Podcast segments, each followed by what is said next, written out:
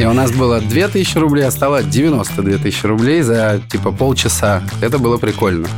Если ты как бы все сделаешь ну, относительно типа базово правильно, ты поимеешь там продажи. Практически с любым сейчас можно заходить. Любая сейчас аудитория есть. Привет! Это подкаст «Несладкий бизнес». Меня зовут Аня. Я продюсирую подкасты, YouTube-проекты и веду обучение по продюсированию подкастов. Всем привет, меня зовут Настя Береснева, и я занимаюсь всем, что связано с бизнесом.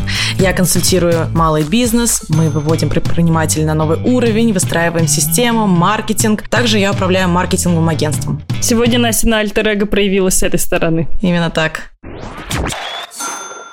Ребята, перед тем, как начать сегодняшний классный подкаст, мы хотим рассказать, что запускаем клуб предпринимателей. Мы собираем предпринимателей со всего мира. Теперь не сладкий бизнес – это не просто подкаст, а сообщество предпринимателей. Вы слушали нас больше двух с половиной лет, и теперь у вас тоже есть возможность строить бизнес вместе с нами, даже если у вас его еще нет.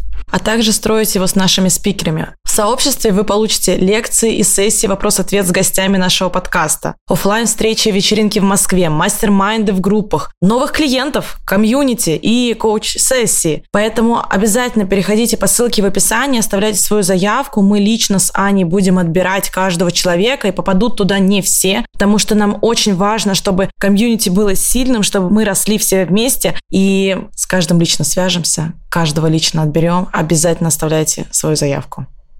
Обнимем и поцелуем потом вас при личной встрече, особенно если вы в Москве. А если не в Москве, то мы постараемся организовать наши классные собрания в каких-нибудь других городах, но обязательно подключайтесь, если вы онлайн из любой другой страны.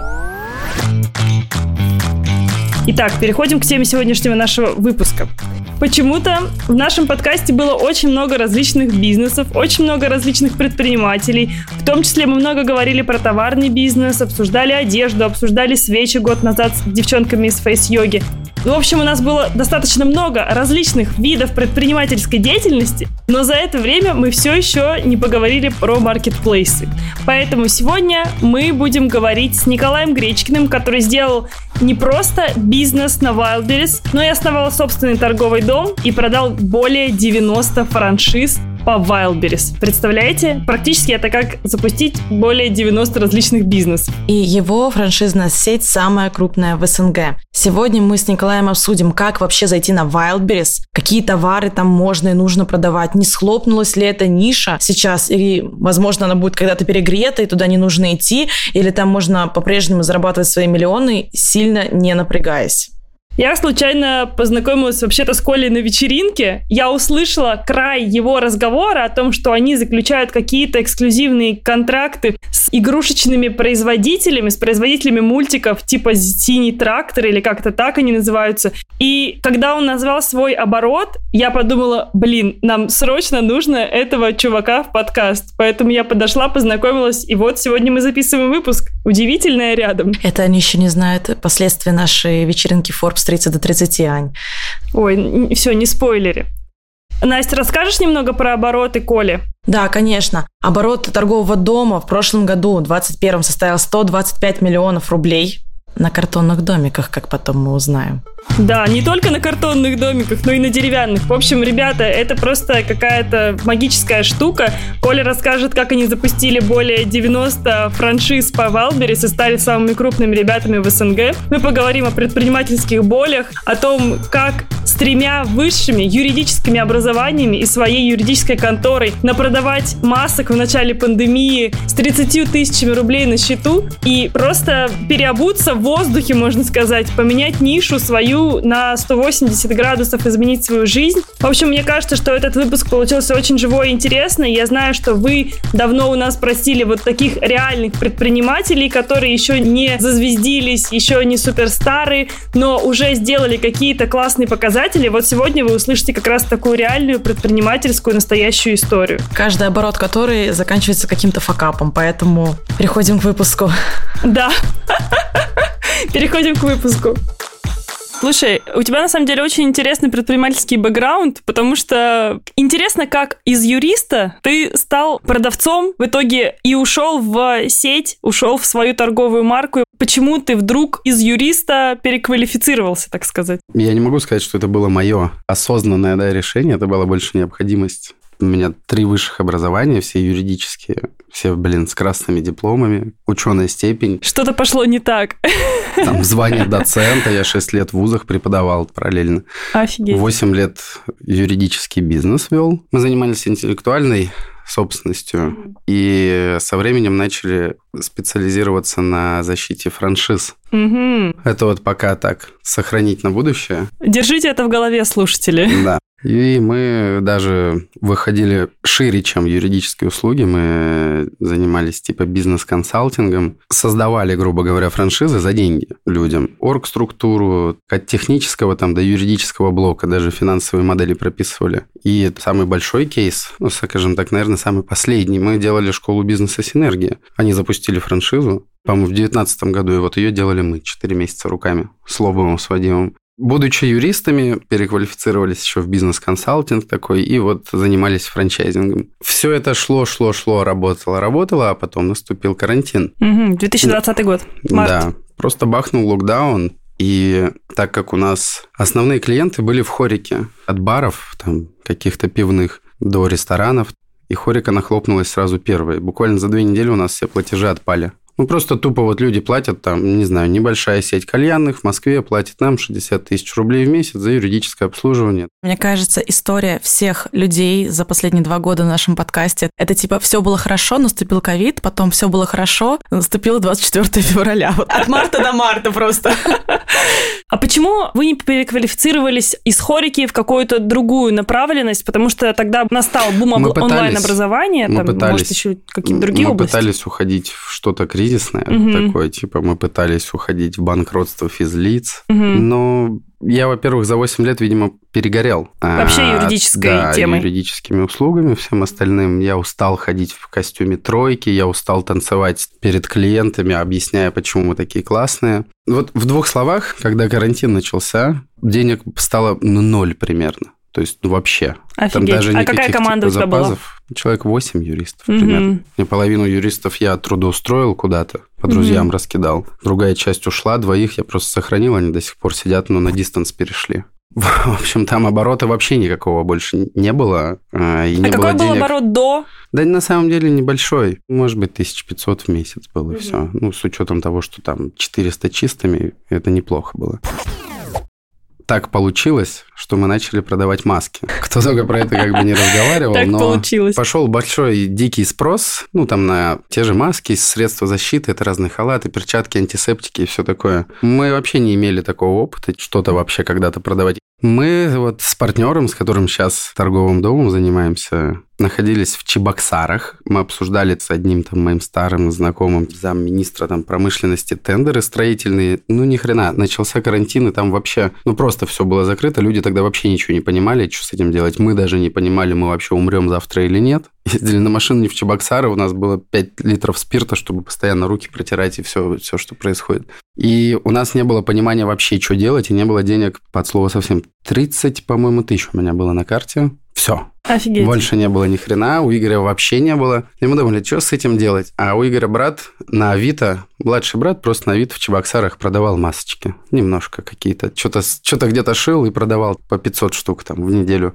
Мы сидели на это, посмотрели и думали, так, ладно, может быть, попробовать. И Игорь сказал, что я не поеду в Москву просто так. Давай свои последние 30 тысяч, поехали, купим материал, а в Москве уже разберемся. И вот мы в машине сидели. А, да, юрист, кандидат наук, юридическая практика. Три образования. там, ну, это, знаешь, даже ладно, это образование. Если меня чекнуть в интернете, там по 10 статей, которые выходят в месяц от РБК, известия, ведомости, коммерсанты, все остальное. На Первом канале вещаю в пиджаке. И тут я сижу в машине, еду из Чебоксар с Игорем. У тебя С- 30 две- тысяч? Две тысячи уже осталось у нас просто на сигареты, короче. И полная машина загружена. Я даже не понимаю, что это, даже до сих пор, мне кажется. Рулонами спанбонда, это такая ткань. И вот мы едем, приезжаем в Москву. Я до сих пор до того времени не верил, ну, что это не дичь какая-то. Ну, тем более такой такой раздрай был, что особо не понимаешь, что в жизни происходит, что как-то дальше делать. Но в двух словах там случилось так, что в каком-то чате какого-то дома в Мытищах, где живет Игорь, кто-то написал, ну, типа, чат подъезда, знаешь, вот эти. Ага. Кто-то написал, типа, а что, есть у кого-нибудь маски? И Игорь написал, да, есть. А у нас не было еще ни одной, мы еще ни одной не сшили, мы еще только ехали с Чебоксар. Он ему написал, какой-то мужик там у него, видимо, какая-то компания строительная была, он просто в чате решил спросить. Настолько был дефицит, никто не понимал, где их брать. Он говорит, да, окей, тогда свяжу с бухгалтером. Это произошло за пять минут. Написала бухгалтер Игорю, говорит, у вас есть маски? Да. Сколько стоит? На тот момент, по-моему, рублей 30 они стоили. За Типа, штуку? Да, нам надо 3000 масок. Типа, да, давай. Хорошо, мы можем поставить. Окей, вот выставляйте счет. Я еду за рулем, мне Игорь говорит, надо выставить счет на маске. Я говорю, Игорь, ты придурок? Ну, маски? У нас вон, лежит какой-то спанбон, который мы уже купили. Ты что, в смысле, прикалываешься? Это же так не работает. Говорит, нет, просто выстави счет. Я через онлайн-банк там выставляю счет, и в течение получаса нам оплачивают там 90 тысяч рублей. Я думаю, так, в этом что-то есть, короче. И у нас было 2 тысячи рублей, а стало 92 тысячи рублей за, типа, полчаса. Это было прикольно. Ну, поэтому так началось. Это, конечно, типа, веселая такая история, но если чуть посерьезнее сказать, почему у меня больше нет желания возвращаться в сферу услуг, Потому что, ну, маски, да? Ну, что за хрень? И юридическая там какая-нибудь, не знаю, защита нематериальных активов, да? Сравним, да? Маска и актив. Вот маски на миллион продать вообще изи. Просто говоришь, маски надо, не надо, покупай. А вот чтобы там защиту активов продать, надо танцевать 2-3 месяца, и потом, может быть, вы заключите сделку, еще тебе платежи побьют. Скажут, ну, давай по 300 будем тебе переводить. Поэтому так оказалось, что это к вопросу бэкграунда что научившись игре на очень сложном уровне, перейдя в товарку, оказалось, что все немножко проще работает. Ты просто предлагаешь, и люди просто берут. Ну, понятно, что да, это так поверхностно, но в целом, по сравнению с той жизнью, которая была раньше, типа продажи товара нереально намного проще. Жизнь стала проще. Странно, это вот, знаешь, один из немногих кейсов, которые у нас вообще в подкасте есть, да, Настя? Потому что Да, обычно у нас люди говорят, товарка, никогда не хочу больше заниматься, типа, купи стул, продай стул, потому что тебе его нужно произвести, у тебя есть амортизация оборудования, либо закуп, либо какие-то производственные мощности, вот это вот все. А услуга, ты ничего не делаешь, у тебя мало рисков, ты просто Маленькая оказываешь команда. услугу. Да, Мало большая бизнес-процессов. маржа. Я думаю, что это потому, что у нас не было гостей с Wildberries. Об этом мы сейчас поговорим. Да, расскажи, как от масок ты пришел к ВБ, что это был за товар, потому что, ну, хайп на масках, понятно, он длился там, ну, сколько, полгода, да, может быть. А потом он все равно пошел на спад, и в целом не Как было быстро вы дефицита. продали масок на 40 миллионов? Там не было 40, там было поменьше. Там только через мою ИПшку где-то 29 миллионов. Прикинь, да, ИП, через ИПшку 29 миллионов за 5 месяцев, сука, на масках. Как, где вы находили этих людей? В чатах? Как вы их продавали? Сначала в чатах через агентов, но это была очень глупая история. Потом мы начали выходить напрямую, это более классический, типа отдел продаж, рассылки, В компании, звонки, да? да, в организации. Потом уже на ГОСы вышли через тендер, по 12 тендеров примерно в месяц могли выигрывать. Это аукционы, котировки. Мы понимали, что маски, они временные. Мы понимали, что мы хайпанули, скоро все закончится. Мы понимали, что надо принимать решение, что вообще дальше делать. Ну, как дальше жить, чем дальше заниматься. И мы тогда поняли, что нам нравится торговать в опт. Первоначально отталкивались от опта. И к тому моменту начали, короче, коммерсы немножко продвинутые уже говорить про ВБ. Если вот в начале там прошлой весной все трещали про ВБ, но об этом чуть попозже, то вот тогда еще после карантина Это какой, ну, месяц, год, что, 21 Это лето 20-го, наверное, 20-го, вот так ага. получается. И потихоньку начали туда, ну, скажем так, избранные заходить. На Wildberries. Ну, Мгм. типа того, да. Не только на Wildberries, там на Озон еще ж тогда Ага, особо ну, никто не маркетплейсы, понимал. в общем. Да. Короче, мы приняли решение, что нам надо туда заходить, нам надо переключаться на что-то более, скажем, системное, чем маски. И мы поняли, что надо делать торговый дом. Вот кто мы такие, что мы делаем? Продаем разные товары. Слушай, а как вы выбирали товар конкретно? Что именно вы будете продавать? Сейчас понятно, что это проще всего, но тогда уже начиналось, что анализ и спроса, там всего остального проще всего делать через Wildberries. Мы решили, что ну все, окей, заходим на Wildberries, там посмотрим. И знаешь, типа мы выбирали там первые 20 категорий товаров, ну просто видов. Их ехали, искали, закупали. После этого типа выгружали на Wildberries, но еще параллельно смотрели, что с ними еще можно сделать. А как вы проверяли спрос, типа количество предложений? Вы как-то проверяли статистику ключевых запросов там в Гугле или WordStat, не знаю, что-то такое? Вот тогда мы не проверяли никак. Ага, просто взяли тупо, Это выбрали какую-то нишу. старая методика, типа покупаешь 100 товаров по 15 единичек. И из этих 100 товаров 80% продается вообще никак. Все, ты их сливаешь. Ну, там отгружаешь все на Wildberries, например там, или на Озон, да куда хочешь. 80% не продаются вообще, ну, типа никому они не нужны, ты их там иногда в минус даже сливаешь. 20% продаются лучше. Делаешь упор в эти 20, докупаешь еще больше. И в итоге у тебя 80-20, 80-20, и в итоге из 100 товаров, ну, 3 позиции нормально продаваться mm-hmm. начинает. Ну, раньше это была очень популярная методика, типа вот так тестировать, типа спрос на пофиг. И получил эти три позиции, и потом опять новые 100. И вот так вот люди захватывали просто. Раньше реально такая была а практика. А сейчас как? Ну, сейчас все устали умные, там, аналитика, скажем так, более, типа, глубоко работает. Вот ты сейчас можешь меня поправить, что я знаю про ВБ, что есть специальные сервисы аналитики маркетплейсов. Ты заходишь и смотришь, какие товары сейчас наиболее релевантные, да, у которых сейчас спрос, например, выше, анализируешь, можешь ли ты этот спрос захватить, ну, то есть, если и, и так много продавцов, да, тебе нужно либо демпнуть цену, там, либо что-то еще. И, в общем, через эти сервисы аналитики ты можешь понять, какие конкретно товары тебе надо поставлять. Тебе не надо там сильно в голову пользоваться пользователя залезать. Да, так не надо, да. да. Все делается через сервис аналитики, только вопрос в том, по какой методике ты это делаешь. Угу. Сервис аналитики ты можешь завтра зайти сама. Он всем предоставляет одну информацию. Ну, то есть ты видишь одни и те же цифры, данные, но вот какие выводы ты из них делаешь, от этого вот зависит типа успешность поставщиков. Как вы выбрали нишу? Короче, мы наткнулись на такую штуку, как картонный домик, раскраска для детей. Такой из картона большой ставится, собирается, в него ребенок залазит и может карандашами там его разукрашивать. Угу. Там был типа по 100 тысяч, ну, условно, да, покупок у конкурентов, их было всего два. То есть две лидирующие карточки, и все, больше домиков не было. Я, честно говоря, вообще был тогда в Крыму. Нас трое, у нас решения принимаются большинством. Двое приняли, третий Мы просто там согласен. Мы какие-то бабки, да, чтобы эти закупать товары. План был закупить товары, тестировать и все такое. Они увидели вот это направление с домиками. И в двух словах, два больших поставщика, спрос огромный, цена клевая, а больше предложений нет. То есть, кто хочет покупать эти картонные домики, а всех тогда хотели, потому что, ну, дофига, по 100 тысяч там было. Их уже выкуплено. И ни одного игрока не было, который там 100 продал или тысячу. Ну, то есть, вообще чистое поле, короче, как это, голубой океан. И я приезжаю из Крыма и говорю, ну, что, пацаны, как дела, где товары? Они говорят, да нет товаров, мы домики купили. Ну, типа, они объяснили, вот тебе домики эти, мы их закупили, продавай в опт. Ну, я занимаюсь продажами, привлечением денег, то есть я за финансы, скажем так, отвечаю, именно за их поток входящий. Я сел на телефон, прям лично, вот я все делаю лично, что делается первый раз, и я реально смог продать их в опт. Сколько штук? Да, штук 500, по-моему, мы продали в Питер. Там даже усилий не надо было предпринимать. За неделю у нас уезжает две газели в Питер. Я одеваю пиджак, еду в какой-то там склад, ну, короче, торговый дом детский здесь где-то в Москве, в Московской области, там, здрасте, вот такие домики у них там с этими с тетками, с менеджерами смеемся, я собираю этот домик, им показываю, вот такие вот продаем. И все, и туда газель, туда, и, в общем, товар начал продаваться в опт. На тот момент Wildberries, ну, скажем так, был маленьким каналом продаж для нас. Мы просто, ну, играли с него, игрались. Продается, продается. Большая часть уходила в опт. В основном, да. И мы этих домиков настолько напродавали, что мы уже через месяц поняли, что нам надо самим их производить. Вот тогда мы открыли первое производство. Это было такое картонное производство. Один станок, который такой большой печатает, их три станка, которые вырезают эти домики.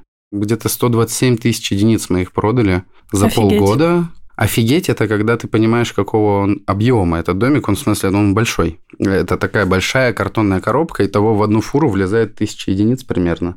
И вот и считай, примерно 120 фур, фур за полгода, да, продали этих домиков. Но мы прям в смысле гнали за это, мы всегда упираемся, нам всегда интересно, типа мы всегда горим чем-то. Я поехал, купил лицензию синего трактора, такой мультик детский, угу. СНГ популярный. Мы были первые, кто в СНГ сделал картонный домик брендированный, короче, лицензионный. домики начали демпинговаться, потому что люди видели эту популярность, и ниша начала перегреваться очень сильно. Почему всего полгода мы этим занимались? Потому что сначала домик стоил 1400, ну там плюс-минус. Потом он дешевел, дешевел, дешевел, и сейчас на ВБшке он стоит 500 рублей примерно. Такой же? Тот же самый, они все одинаковые. А теперь опять рубрика «Занимательная математика» для наших слушателей, когда нужно посчитать выручку. Да, сейчас мы 127 тысяч единиц штук умножаем на 1400. Ну, в среднем на 1000. Нет, если... наверное, на 700 рублей можно вот так. Ну Там ладно, давайте. Себестоимость домика была в Москве, вот где мы производили 420 рублей. В итоге демпинг шел. Почти 89 миллионов. Да, вполне. Нормально. За полгода. Да. На игрушечных картонных домиках. Но там, видишь, это же не только то, что мы еще продавали. Мы еще на контракте начали производить. Блин, мы ребята простые. Мы берем просто и бахаем массовую рассылку, например, почтовую. Делаем симпатичное КП. Мы просто смотрим, например, в игрушечной нише в основном динозавры. Вы бы видели КП какого-нибудь обычного там торгового дома игрушечного, туда смотреть больно. В лучшем случае там таблица в Excel и там маленькие такие фотки игрушек. Мы делаем такой дизайн симпатичный и раскидываем, знаешь, например, на 6 тысяч адресов типа по всей России бах. И садим людей и начинаем прозвоны туда долбить. И когда ты ну, завязываешься с кем-то, видишь интерес, например, на картонный домик. Люди говорят, да, прикольно, мы бы в свой регион купили. Окей, купили. А если не купили, то они говорят, а вы знаете, а мы хотим свой картонный домик. Ну, типа со своим брендом. Вот так мы рождали уже контрактное производство. Миллиона на четыре в месяц были заказы на контрактном производстве в Питер.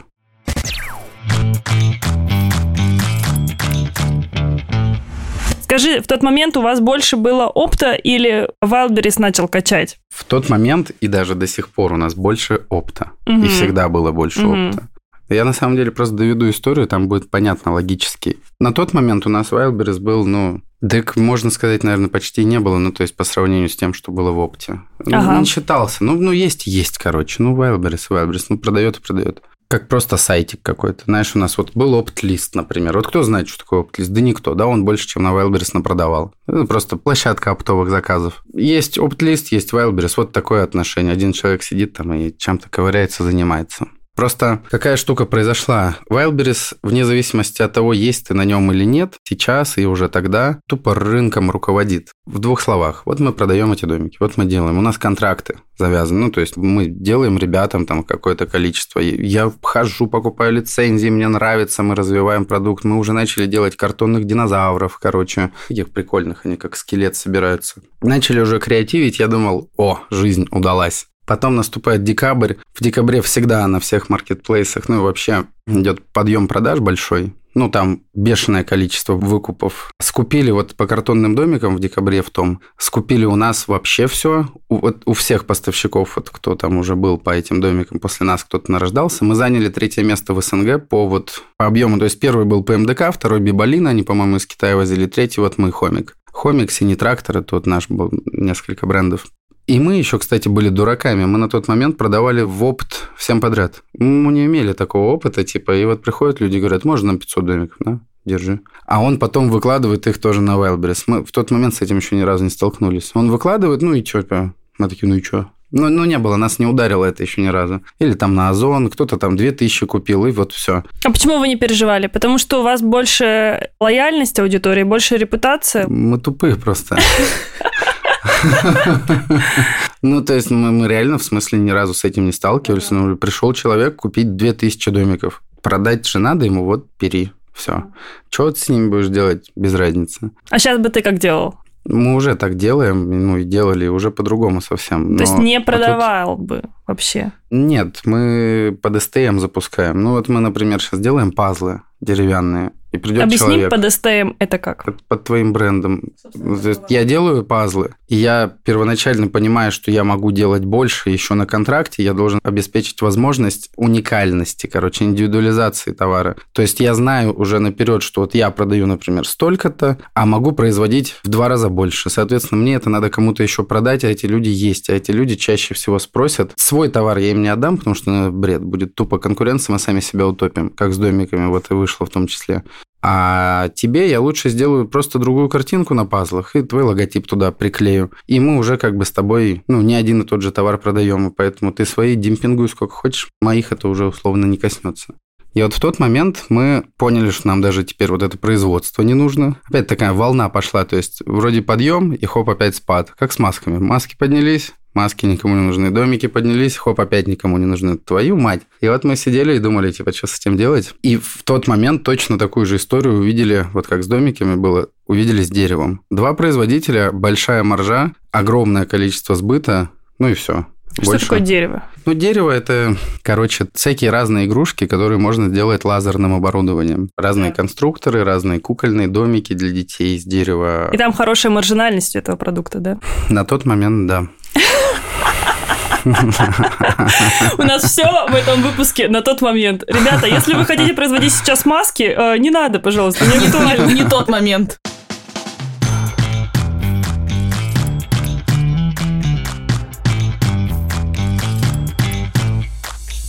Окей, хорошо, у вас получилось создать несколько успешных бизнесов, которые классно качали на ВБ. Как вы от этого перешли к тому, что вы начали продавать франшизы?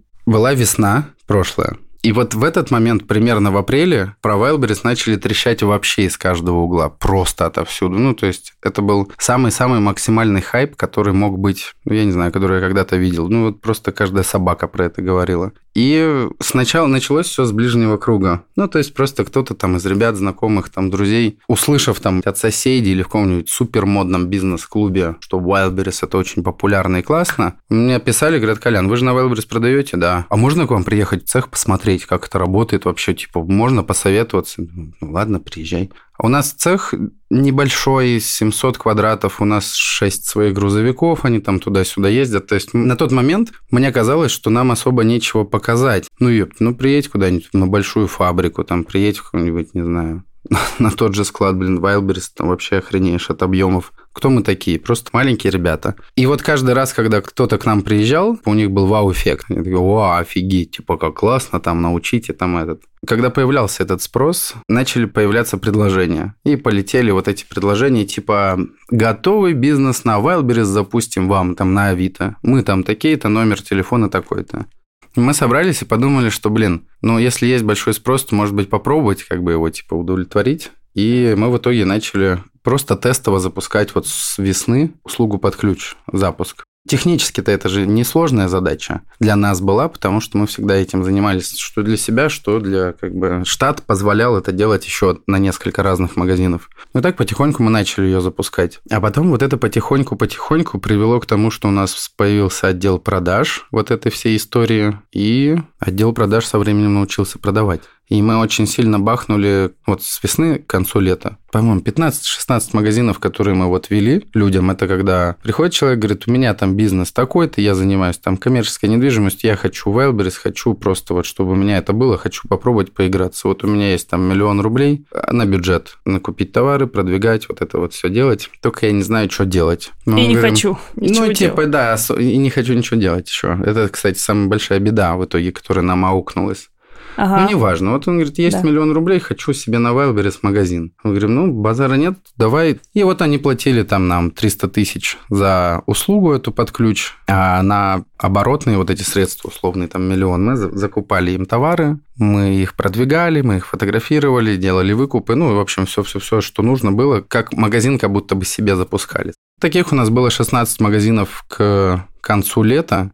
А потом люди то ли вышли из отпусков, то ли еще что-то, то ли хайп вырос, и в итоге я даже не успел проследить за этим. Ну, просто хорошо сделали отдел продаж, который сумел продавать без нашего участия. Мне кажется, тебе надо делать курс по отделу продаж. Вот я прям чувствую, вот меня консультацию уже хочется взять, потому что ты продал Как продать с 16 до 90 за 3 месяца. Да, да, да. А какая команда этим занималась? На тот момент? Сколько человек было? Вот 90 магазинов – это дофига. Сколько человек должно обслуживать 90, блин, магазинов? 11 менеджеров по Wildberries у нас было. Это было достаточно. То есть один менеджер может вести несколько магазинов с учетом того, что SKU там было мало. Чем он занимался? Надо сначала проанализировать, какой товар покупать.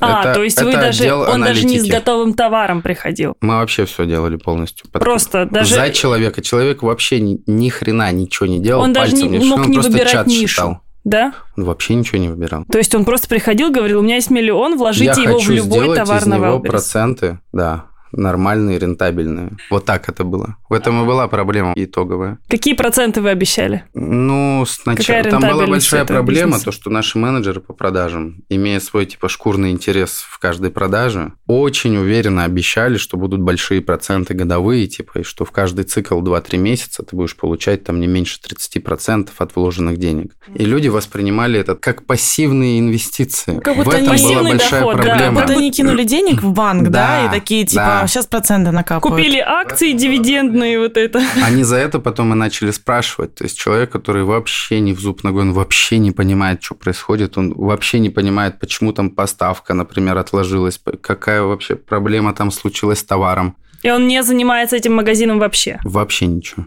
Он просто в чате смотрит, наблюдает за всем, что происходит, за него таблички заполняются, он просто контролирует. Это как франшиза, только для ленивых. Мы верили в это. Мы возвращаемся к понимали. звездочке про франшизы, которые были в самом начале. Мы занимались консалтингом, да, по франшизе, но мы понимали, что, ну, типа, через нас их много прошло, но я четко сейчас понимаю, что мы тогда были теоретиками. И вот мы получили возможность на практике это самим сделать и запустить. И как бы сделали, запустили по всем вот этим шаблонам, вот начиная от отдела продаж, заканчивая там управлением вот этой всей истории. Но мы допустили самую большую ошибку, что мы набрали людей с маленькими бюджетами и с обещанием, что за них это все будет сделано без их участия. И, соответственно, мы не делали отсев партнеров. Грубо говоря, продавали всем подряд. Вот кто в чем была пришел? проблема. Я больше не хочу брать мастер-класс по отделу продаж. Это очень такая больная была ошибка. Уже в процессе мы начали понимать. Ну вот к мы осени у вас остановили- 90 клиентов. И вот к осени я остановил продаж 6 ноября, я сказал, стоп. Ну, напродавали, но я понимал, что технически инфраструктура справится. Мгм. Ну, то есть мы могли. Инфраструктура позволяла. Ну, то есть что, склады, упаковки, менеджеры, все позволяло. Я остановил из-за того, что уже начались проблемы с людьми. Проблема в том, что мы верили в саму идею того, что можно большому количеству людей сделать типа бизнес, и все будет хорошо. То есть технически запустить 90 магазинов – это фигня вопрос. Но проблема в стратегической была ошибке в том, что первое, надо было набирать не 90 человек, у которых бюджет средний. В среднем на 90 человек бюджет был на запуск магазина 500, 500 тысяч. И больше у человека денег, как правило, ну типа нету. Дальше он собирался из э, выручки брать. Да, да, да. Это возможно, это нормально, то есть, но для нас это было ненормально. Надо было не 90 брать человек с 500 тысячами, а надо было взять троих, у которых миллионов хотя бы по 30 есть, и вот все, их вести. А таких людей тоже много, то есть они есть. И сфокусировать работу туда. А мы фокусировали работу на... Мы такие, знаешь, человека-любы, короче Помочь всем. помочь всем, там, сделать вот это вот, короче, массово. Приведу на примере. В договоре описано у нас было, что мы выполняем там набор услуг, действий каких-то конкретных. Там, по фулфилменту, по закупке товара, по продвижению карточек, там, ну и так далее. А менеджеры человеку объясняли, что в целом вот тебе примерная фин-модель, что на таком магазине можно там 30% заработать за там в среднем цикл 2-3 месяца. Это как запустить 90 товарных бизнесов 90 разным людям. Какие люди приходили? Они говорят, вы знаете, я уже был здесь в трех местах, где мне предлагали услугу. Просто оцени уровень понимания человека. Я потом это только выяснил. Приходит человек и говорит, я вот здесь в три места сходил, а мне вот здесь услуги предлагали, здесь, здесь. Примерно цена у вас одинаковая, там, да, 300. Что вы можете мне предложить? Но вот там мне обещают, что за два месяца сделают 30%.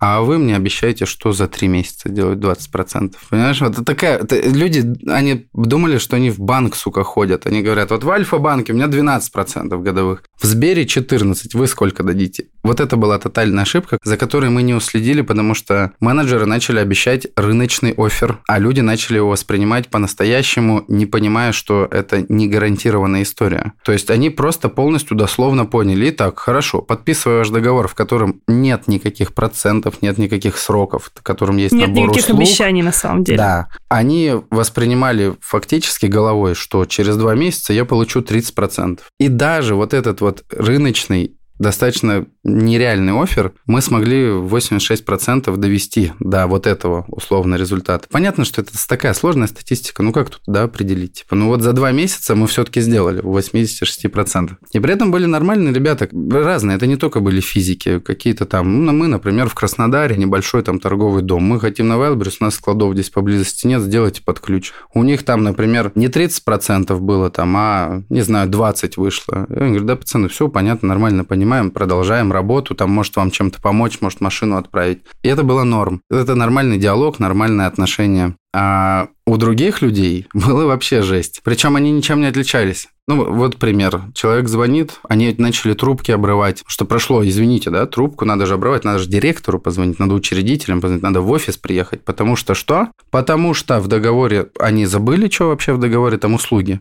Просто услуги. А менеджеры мы тогда-то, два месяца назад, сказал, что будет 30%, а прошло ровно два месяца, а у меня 28%. Где 2%?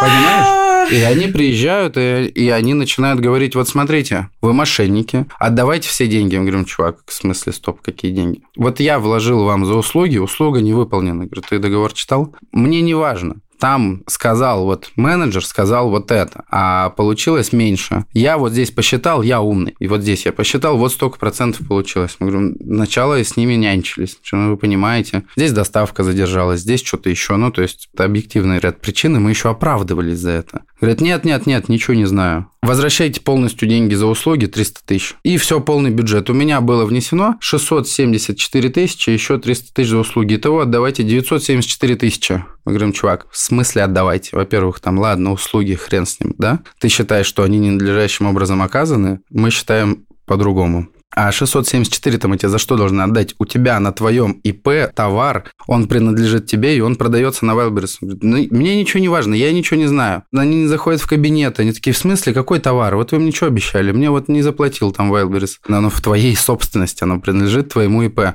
Мне ничего не важно. Возвращайте вот эти 674, я потом оттуда деньги получу. Я человек честный, я вам их отдам, не переживайте вот это. Вот так. И так каждый разговор, из разговора в разговор, из разговора в разговор. Они по ночам звонили. Вот Игорь просыпался много раз, типа в три ночи ему звонят. Прошел полный хаос, короче. Меня сказали 3600, а он требует с меня 5600. С какой стати, а? Как вы из этого вышли в итоге? Да никак, мы еще до сих пор выходим. Ну, то есть, и что, Со какие решения вы теперь предпринимаете? Вы э, решили эти магазины обратно им отдать и сказать, что вы отказываетесь от выполнения вот этого всего? Ну, фактически по всем магазинам услуги оказаны. Там вот берешь перечень услуг, и он весь оказан, то есть все было сделано. Все товары поставлены. У нас небольшая есть дебиторка где-то недопоставлена, потому что товаров не было в наличии. Возвращали ли вы деньги в итоге, вот эти 300 Сначала тысяч? мы возвращали людям деньги поначалу, но это еще было там летом, в начале осени. Возвращали, да, полностью. То есть кому-то я просто полностью возвращал, даже за товары, типа, чтобы нормально разойтись. Потом мы кого-то выводили из сети типа по-человечески. Типа, мы говорим, смотри, мы больше заниматься этим не хотим. У нас перенагруз. Мы с кем-то договаривались, что типа, давай смотри, мы тебе сейчас найдем нормального менеджера по ВБ, проведем собеседование, договоримся, возьмем его там из Перми, Просто на договоримся на, аутсорсе. 15 тысяч, да, на аутсорсе, ему все это передадим, вот, а тебе дадим, например, fulfillment наш, ну, склад, вот, пользуйтесь, еще на 3 месяца бесплатно, например. Еще хочешь, дадим обучение, мы же курс обучения с синергией записали, типа, работе по Wildberries. Мы хочешь, дадим тебе его бесплатно и менеджеру бесплатно. Вот вы научитесь, вот мы вам передаем эту инфраструктуру, давайте так разойдемся.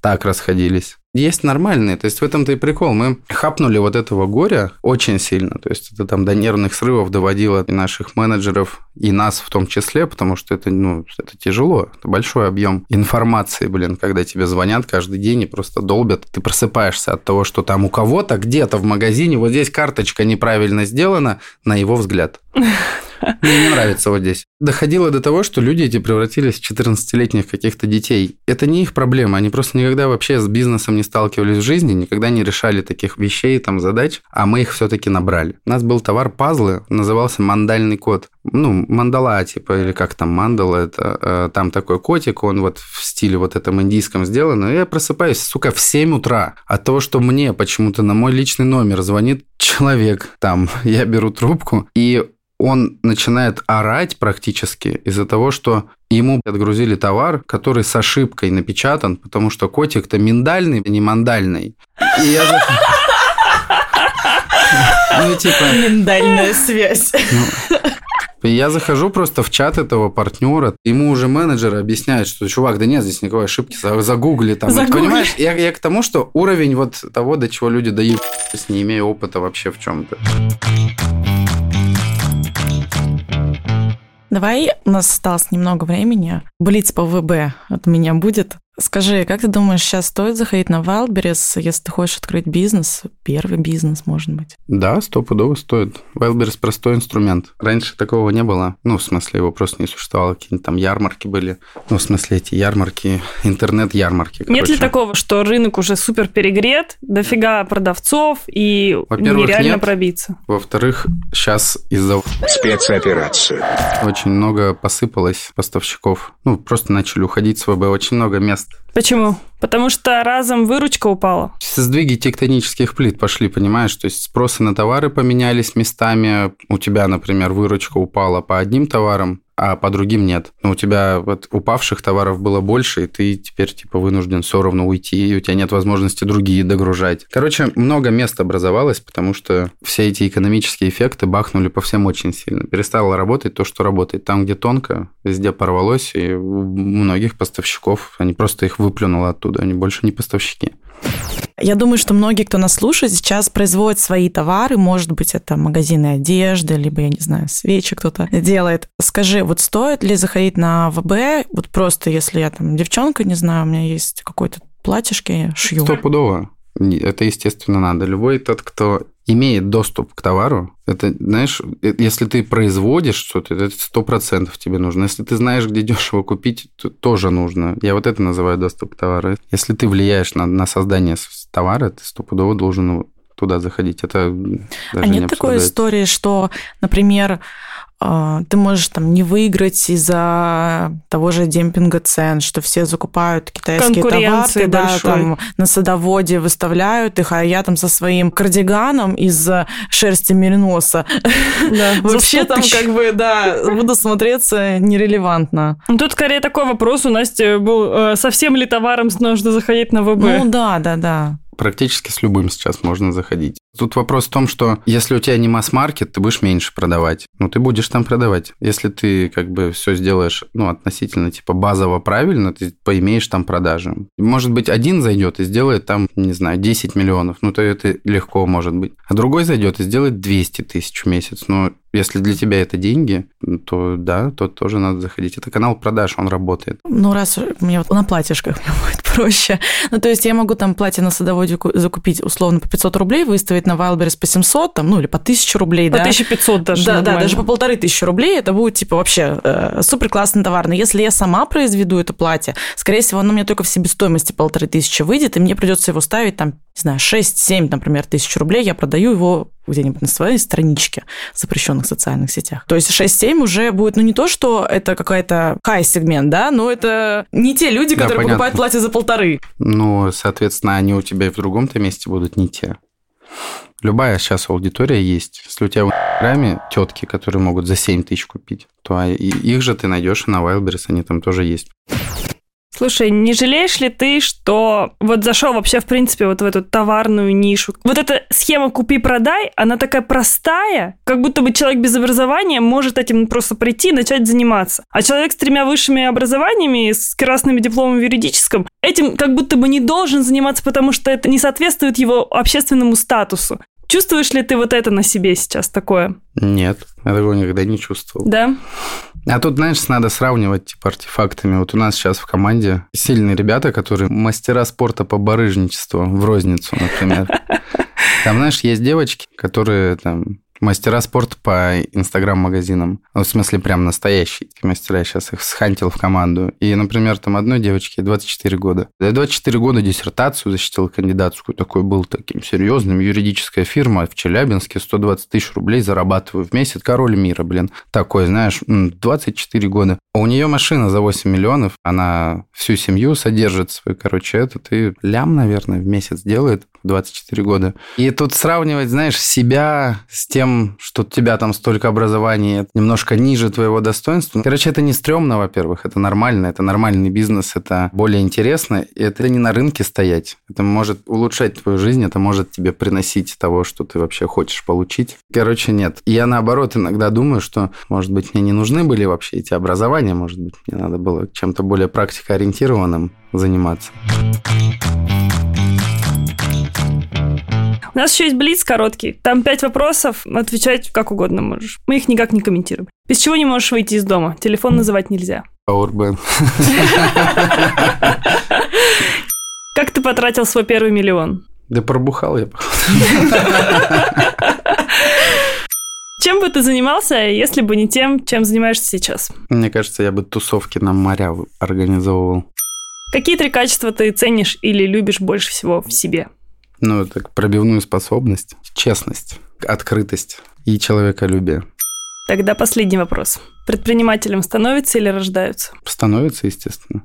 Тогда дай один совет начинающим предпринимателям, которые нас слушают. Надо меньше думать, больше делать, просто действовать, и там в процессе уже познавать, что с тобой происходит, какие тебе нужно из этого делать выводы. Короче, предпринимательство – это процесс познания, скажем так, мира, изучения себя и того, что происходит.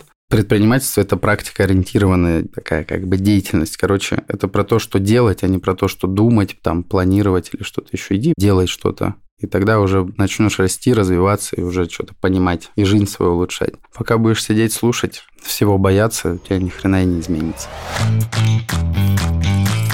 Ребята, если вам интересна эта тема была, обязательно поставьте нам звездочки в Apple подкастах, сердечки в Яндекс Музыке, напишите нам комментарии. И я получила обратную связь, что мы каждый раз просим как-то поддержать наш подкаст, и оказывается, люди не понимают, что это значит и как это делать. Итак, ребят, поддержать наш подкаст – это сделать сейчас скриншот, что вы нас слушаете, и выложить себе в сторис, отметить наш подкаст. Вот так вы поддержите его наилучшим образом. Да, сто процентов. Ребята, спасибо, что дослушали до конца. Встретимся с вами очень скоро в следующем выпуске подкаста. Всем пока. Пока.